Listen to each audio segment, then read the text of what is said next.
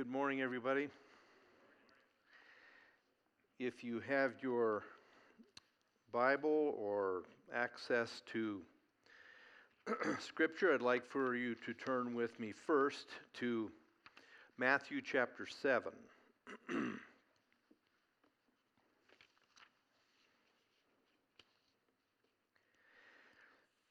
Matthew chapter 7 is the,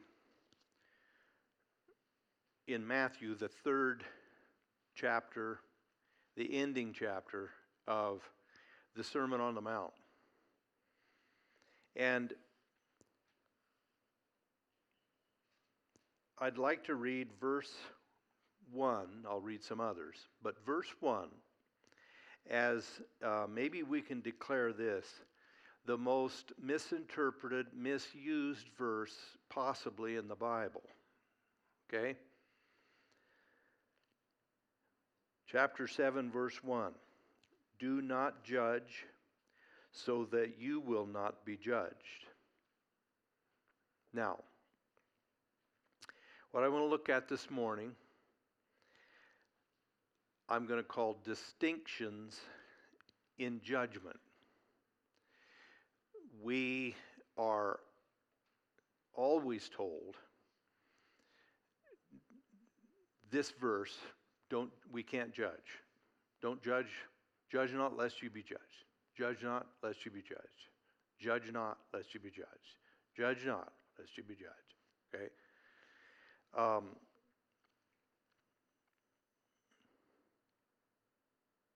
well, I won't tell that story. I think that there are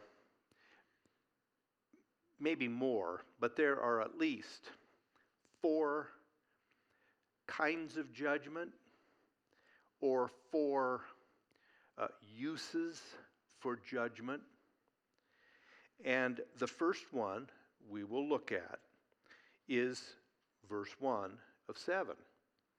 This verse is a a judgment that despises. This is what Jesus meant. He did not mean form an opinion, evaluate. He didn't mean that you take no notice whatsoever of persons acts, words, and so forth. Doesn't mean that at all. It's always used that way, today's world. But he literally means, and it's a bit, just this particular verse, it's a bit enlarged and illuminated in Luke 6. Luke 6 is Luke's shortened version of the Sermon on the Mount. Matthew has the most extensive, five, six, chapter 5, 6, and 7. Luke has it contained within his sixth chapter. There it says, Don't condemn, or you'll be condemned. Don't be harsh, or you will be treated harshly. Forgive, or it says, pardon or let go and it will be let go, pardoned for you. That's, that is a brighter light of what Jesus meant here. The judging he's talking about here is, first of all, it comes from arrogance. It comes from a sense of superiority. It also comes from a sense of blindness to our own faults and flaws. And it is harsh, cruel, cutting, rash, dismissive of people. It's the kind of judgment that God says, then, if you engage in that, unfortunately, you'll come into the same thing. Not only from other people, but ultimately from God. You judge others harshly, cruelly, no, no remedy for them. Get rid of them. He said, That's the way I'll treat you. When judgment is not like that, then it escapes, it's not covered by this verse. Okay? Most people, now, the world who hates and cuts and slashes and is cruel and savage, they don't care about this verse. They don't go around quoting that verse at all. Who gets hung up on it and who misuses it? Christians. And it's often defined through the lens of a fake and false compassion. Well, we're to be compassionate. Yeah. But we're, we are to, as Proverbs says, buy the truth and sell it not. Buy the truth, don't sell it for any price. You can't sell the truth. So, there is a judgment that despises. We are obviously to never engage in that. Or, if we habitually engage in that, Jesus warned us you've just picked the kind of judgment you're going to receive. So don't do that. Second, there is a judgment that discerns. That's the kind of judgment that, here, here's, here's the irony. In chapter 7, verse 1, everyone quotes that Judge not, lest you be judged. In the same chapter, by the same fairly authoritative speaker, Jesus. He gives us a judgment that discerns, and he commands it of us. And we find it in the 15th verse. Beware of false prophets who come to you in sheep's clothing, but inwardly are ravenous wolves. Oh, I think that sounds to me like judgment. That sounds like judging. Yeah. Beware of false prophets. They're phony. They have on sheep's clothing. They dress up like Christians, but inside they are ravenous wolves. Then he says this in the next verse You will know them by their fruits. That's judging, that's evaluating, that's forming an opinion, that's weighing what you see. Now, I need to say this. We all have to remember that our judgment is not perfect, our perception is not perfect. And so we still have to be careful. But here he says, You'll know them by their fruits. Grapes are not gathered from thorn bushes, nor figs from thistles, are they? So every good tree bears good fruit, but the bad tree bears bad fruit. A good tree cannot produce bad fruit, nor can a bad tree produce good fruit. Every tree that does not bear good fruit is cut down and thrown into the fire. So then you will know them by their fruits.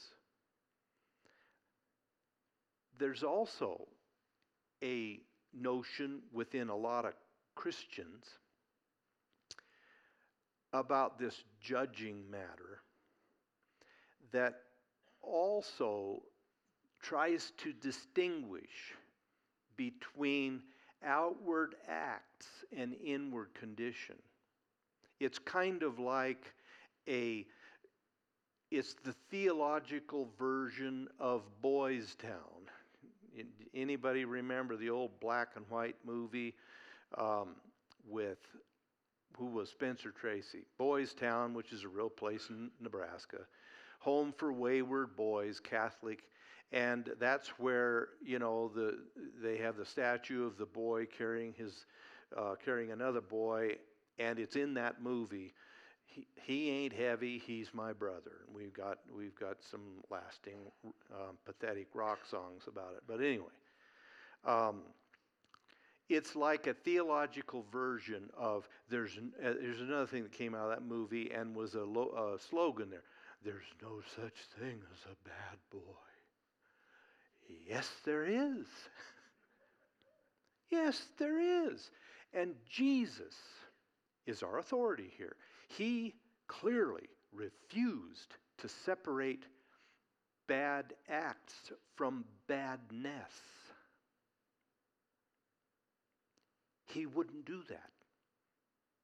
He said bad trees produce bad fruit, and a bad tree can't produce good fruit, just as a good tree can't produce bad fruit. God always weds being with doing. We can't separate it, though we do. Everybody's a good boy nowadays. Everyone is fine. No. Unfortunately, we're not. Bad deeds, acts, words, habits exhibit badness in here. So, there's a judgment that discerns. We know by their fruits. What is being discerned? Truth from error. Especially for the believer, we're to be on guard to recognize the genuine from the phony. And Jesus introduced here, the whole discussion was about, he said, beware of what? False prophets, false preaching, false teaching, books that peddle false biblical notions. We're inundated with it.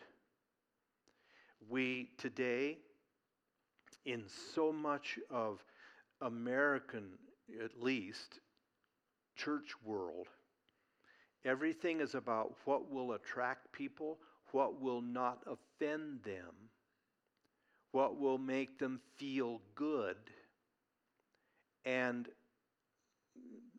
jazz them up, make them feel wonderful about themselves.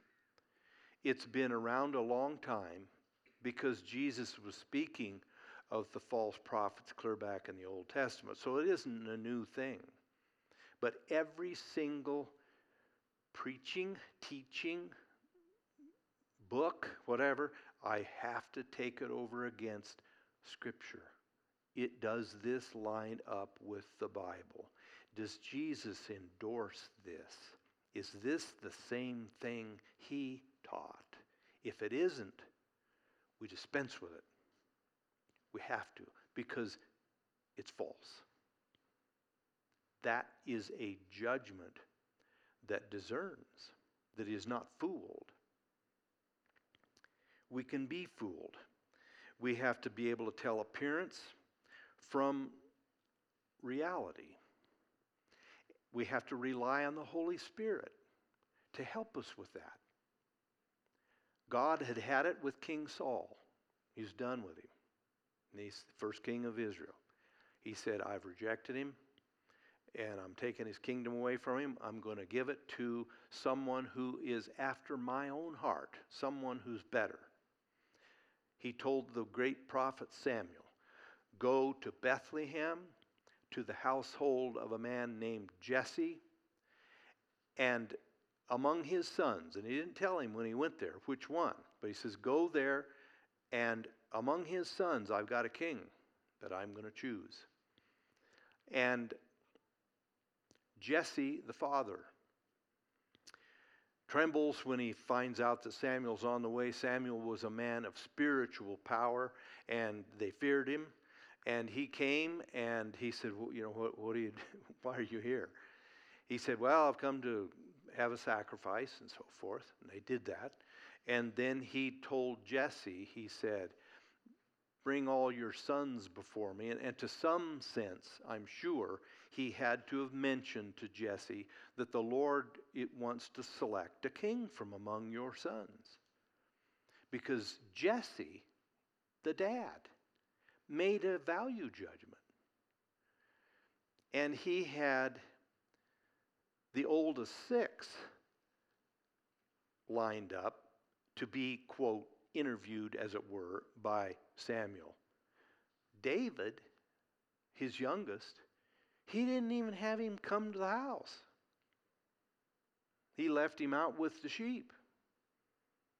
Well, there's no way in the world he, because he's only a kid, first of all, and I don't know what else he thought, but he didn't even include him among those uh, that were going to be the group out of which Samuel was to choose. Well, the first guy, Eliab, he was the oldest son. We know from Scripture he was head and shoulders above everybody else. He was extremely handsome, good looking. He was out of Hollywood central casting for a king. Just exactly what you think of when you think of a king. And Samuel, this Bible says, within his own heart said, Surely this is God's choice. And God spoke to him. He said, Don't look at his height or his looks, because I've rejected him. Because he said, God looks on the heart, man looks at the outside. We have to be discerning between appearance and reality. Again, the Bible's my standard. now, so there's a judgment we must engage in. This is not permission to be judging, this is not advice, it's an order, it's a command. When Jesus said, Beware of false prophets, you'll know them by their fruits. It's, it's an imperative. It means you must do this. So this isn't just, okay, I'll let you judge here. He's saying, you better judge. You better have the kind of judgment that discerns between truth, error, falsehood, appearance, reality. There's a third kind of judgment. We find it over in 1 Corinthians chapter 5. And I don't believe we'll read the whole uh, passage. It's not a long chapter. But let me just sum it up by reading a few of the initial verses. 1 Corinthians 5 1. Paul's writing to them. He says, It's actually reported that there is immorality among you, and immorality of such a kind as does not exist even among the Gentiles, the pagans, that someone has his father's wife. Now, in this case, it's a stepmother of this person. And so he's taken up, moved in, he and his stepmother. And Paul said the pagans don't even go that far. And he, then he finds deep fault with them and rebukes them because he said, You, in verse 2, have become lifted up, arrogant, You've not mourned over this, so that the one who's done this deed would be removed from your midst. For I, on my part, though I'm absent in body but present in spirit, have already judged him who has so committed this, as if I were present. Paul then moves on and tells them, kick him out of the church. Take his name off the roll. There is a judgment that not only discerns, there's a judgment that disciplines.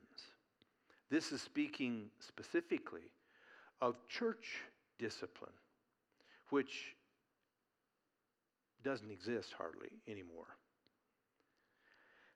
But this is a clear indication that we are to police ourselves for a couple of reasons. One, Paul makes the argument that a little leaven, he says, a little yeast leavens the whole lump of dough. So it's for the protection of the body of Christ, the organized body of believers in a local place. Because, second, they carry Jesus' name. We carry Jesus' name. I don't know how often we think of it, but every place we go, the way we deal with people in the community, just in general, we're carrying Jesus' name and we're carrying High Plains Church name. We represent this body of believers. I've told you before I don't have 10,000s in stories, so I have to repeat some. Um, but I was in Anderson, Indiana, and and don't judge me on this, since we're speaking about judgment. Um, well, I don't remember how old I was. I was very, very young. Um, and our kids were little, and I bought an old man's car then. We didn't we we got a minivan later, so we fully fulfilled all that. I bought an Oldsmobile. Okay? now I had a Cutlass which, which was cool. But the kids came along and you know it was a two door and you couldn't get in the back seat and get the car seat all that stuff so we bought a delta 88 it has old man written all over it i know it so please don't judge me it was a piece of junk okay i had it i had it in i had it in my possession the first six months i owned it for about six weeks the rest of the time, it was in the local GM shop. I ended up getting involved with the GM zone people who were out of Ohio on this car. Heater wouldn't just wouldn't work, that wouldn't work, just constant stuff. And I would go in there, and I always dealt with, it just seemed uh, almost unusual. They had a couple of service riders. I always ended up dealing with the same one. First few times I went in, then the more he got involved in the whole thing, then I intentionally he took care of me. So always I was going in there talking to him. They didn't fix it. We got to get back to, you know. And I know it may be difficult to believe. I was I remained decent, okay? Through the whole time. And I never, the opportunity didn't come up, it just wasn't there. Um, I always told the guy, listen, I know this isn't your fault. You didn't build the thing. Um, and we, in that narrow kind of conversation, visited and got along fine. And that went on for six months. They finally figured some things out and fixed it. Easter Sunday came. And I was out in the foyer, you know, kind of greeting people that were coming in. In walks that service writer, his wife, two kids. And I mean, this, this had been a long, torturous, nightmare kind of a deal over that dumb car. I can't tell you the gratitude I had for a clear conscience that I hadn't gone nuts on him or been just a jerk at the dealership because here I'm the preacher. He didn't know I was a minister. And I couldn't have undone if I'd have been just a jerk.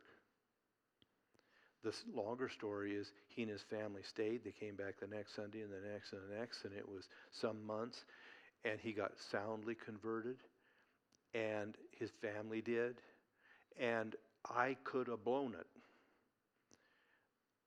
He didn't know it at the time. He found out later who I lived for, who I worked for, who I represented. That's the case with every one of us. Don't have to be a preacher. We must discipline ourselves and the body of Christ so that we don't misrepresent Jesus. There, that's catastrophic if we do that. So there is a judgment that disciplines. Finally, there's a judgment that I'm going to say, use this word. There's a judgment that defends. The truth protects us, it defends us when we choose it and when we reject error and when we are able to, whatever the cost is, stick to the truth. Let me read some scriptures here, just a couple. Psalm 40.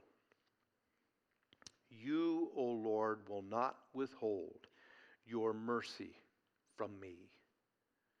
Your loving kindness and your truth will continually preserve me. God's truth preserves us, it saves us, it protects us from error, from falsehood. It preserves me. So choosing truth protects me. Psalm 91 He will cover you with his feathers, and under his wings you shall take refuge. His truth shall be your shield. God's truth shields me from the devastating and deadly effects of error. One of my seminary professors always used to tell us don't forget, he grew up on a farm in Kansas before he got converted and went to college and became, got a doctorate and became a seminary professor. He, he would always tell us in theology class don't forget. Don't forget. Rat poison is 95% edible corn.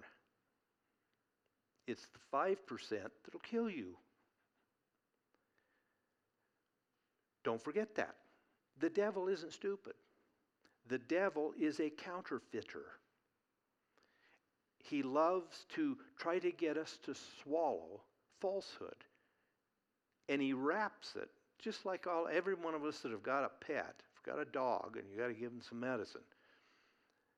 You don't, you, if you try to give them the pill, it's hopeless. They aren't going to take it. And so what do you do? Find something that they hate? No. You find something you know that dog loves, and you wrap that pill up in that, and you give it to them. And especially if they're the gulping kind of dog, um, it's gone. and you made it. That's the devil. He, he never, ever shows up with a red suit, horns, a pitchfork, and a barbed tail. He never does that. And the people, the movements, the, the involvements that you get in, that he lures us with, are all beautiful. He never sends to a young, faithful Christian young man or young woman serving God. He never sends an unbeliever for them to become enamored with and fall in love with who's ugly as a mud fence. He doesn't do that because he's smart. The devil knows how to disguise falsehood in beauty to try to get us to swallow it. Without the truth, and this is a description of, this is a description of today, though it was said almost 3,000 years ago, some of this. Isaiah. We'll read a few verses out of Isaiah 59. No one calls for justice, nor does any plead for truth. They trust in empty words and speak lies. They conceive evil and bring forth iniquity. The way of peace they've not known. There's no justice in their ways. They have made themselves crooked paths. Whoever takes that way shall not know peace. Therefore, justice is far from us, nor does righteousness overtake us. We look for light, but there's darkness, for brightness, but we walk in blackness. We grope for the wall like the blind, and we grope as if we had no eyes. We stumble at noonday as at twilight. We are as dead men in desolate places. We moan sadly like doves. We look for justice, but there is none, for salvation, but it is far from us. For our transgressions are multiplied, multiplied before you. Our sins testify against us. Our transgressions are with us. And as for our iniquities, we know them in transgressing and lying against the Lord and departing from our God, speaking oppression and revolt, conceiving and uttering from the heart words of falsehood. Justice is turned back, and righteousness stands afar off, for truth has fallen in the street. That's our culture. Truth has fallen in the streets. It's no longer honored. It's disregarded completely. We're almost to the place where, yes, we still have people who rage vicious war against truth, but in many cases, it's almost gone beyond that to where we're just indifferent to it. We're indifferent to falsehood. We don't even care. Truth isn't enough for us to bother with to even fight against. We just ignore it. We just go on. Here's, here's a sad scripture Hosea. Hear the word of the Lord, you children of Israel, for the Lord brings a charge against the inhabitants of the land. There is no truth or mercy or knowledge of God in the land. By swearing and lying, killing and stealing and committing adultery, they break all restraint with bloodshed upon bloodshed. Therefore, the land will mourn, and everyone who dwells there will waste away. That's what we have where there is no truth. And notice here, I think every one of us today are shocked, dismayed, grieved, frustrated, bewildered by the rise in savagery, just beastly kind of brutality. We're stunned by it. But God's word right here says, there is no truth, and what follows after that? Nor is there any mercy. You get rid of truth, you get rid of mercy and kindness and forgiveness. You can't get rid of God's truth and retain any kind of social bond, decency, common kindness. It's gone. It doesn't, I, I, noticed, I noticed the other day, uh, not too long ago, last month, was the, I can't remember what anniversary, of the shooting of John Lennon.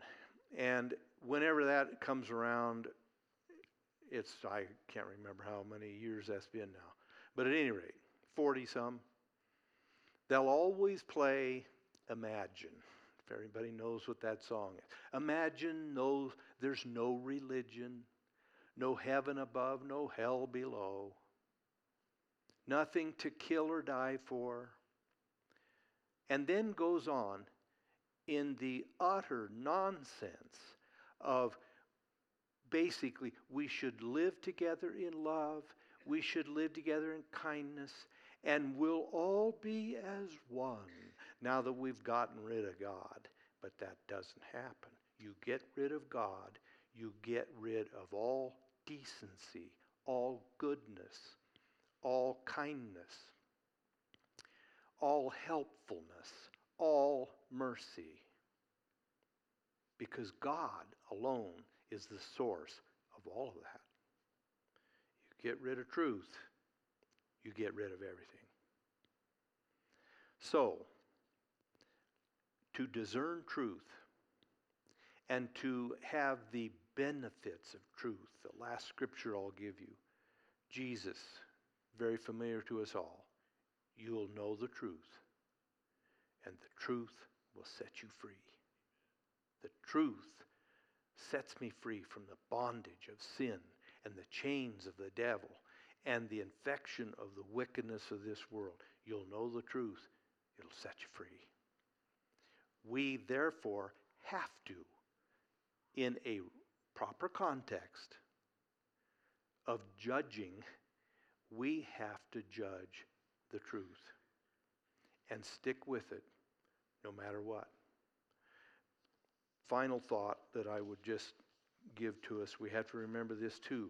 Jesus said that if we do not love Him more than everything else, family, friends, possessions, He said, your own life, you can't be my disciple. It means that if I love Jesus with all my heart, I love His truth. And He said, I am the truth. I'm truth. I have to love Jesus. And this is another whole sermon, maybe. I cannot change the truth for my loved ones, for myself, for my friends. There are all kinds of people that I've pastored throughout the years who've always said, Well, I'm sticking with the truth, I'm sticking with the truth, I'm sticking with the truth, until one of the kids gets arrested or whatever else. And well, well, no, wait a minute. He, he's, he's a good boy. He got he raised his hand and asked Jesus in his heart when he was seven years old at, at Bible school, and he's he's okay. I cannot. My dear father always told. He says, "I'll never." He said, "I will never sell good, straight, true theology for you kids." Loved us with all of his heart, prayed for us, gave us the last dollar in his wallet. But we knew this He's never going to condone what we do if it goes against what God said. What an unspeakable privilege to be taught that. And that's what God wants us to have. Let's bow our heads. Dan, if you'll just dismiss us with prayer, please.